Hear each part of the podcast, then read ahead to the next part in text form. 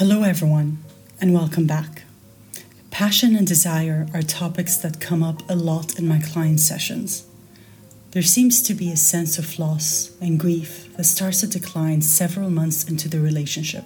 What is sexual desire?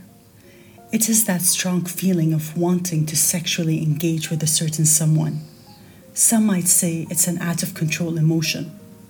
I personally describe it as a want and a need mixed together. It's a high, but it's a high that is not meant to last.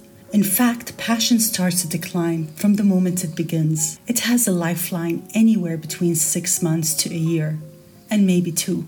So, why are we so hung up on desire and passion when it has a short lifeline? Let me start by how desire and passion are marketed to us. In every song, there is an expression of passion somehow. Think of some of the lyrics in many songs that are among the lines of, I wish things could go back to the way they were, or when we would kiss and the world would stand still, or something along those lines. Music speaks to our soul, and when the words about wanting, aching, and longing for someone are on repeat, it imprints in us, and that manifests in believing that these feelings are what true love should be, and anything less isn't real. But do we ever hear about songs about intimacy and pleasure? Hardly, if ever. Let's touch a bit on desire. There are two types of desire Emily Nagoski, a famous sex educator, put it simply for us to understand. There is a spontaneous desire that usually appears at the beginning of a relationship. You know, when you can't wait to jump the other person and you're literally all over each other. And then there is responsive desire, which is when a partner makes the effort to be intimate with their partner and the other partner responds to that effort. In both cases, sex can be pleasurable. So, what happens to our sex life after passion declines? Intimacy and pleasure are two main pillars in a relationship from day one.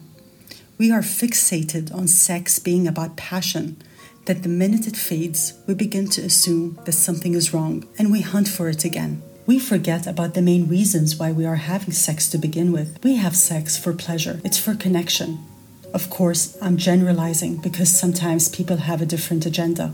But if individuals in a relationship have physical attraction to one another and share the same values and wants, then, in quotes, the rest of our lives together means more than the first three months, six months, or even the first year. It actually means you're my ride or die. And I read a beautiful quote that said something like, Forever can sometimes be a commitment rather than a feeling. And I thought that was so beautiful. When passion takes a back seat, it doesn't mean that it is lost. It means that it is shifting as the relationship develops. Think about it.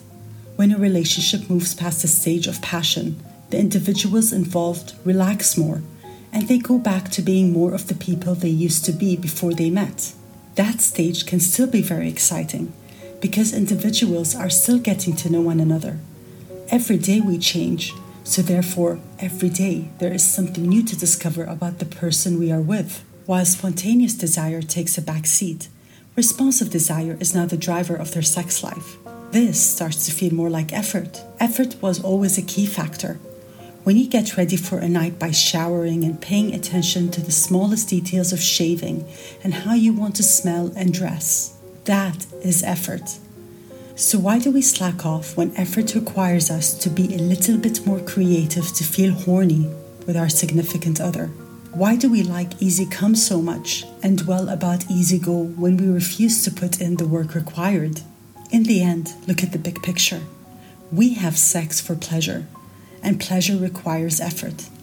The effort we put in knowing our body and the effort we put into making our partner feel good while we are intimate is what defines a good experience. Thank you and see you next time.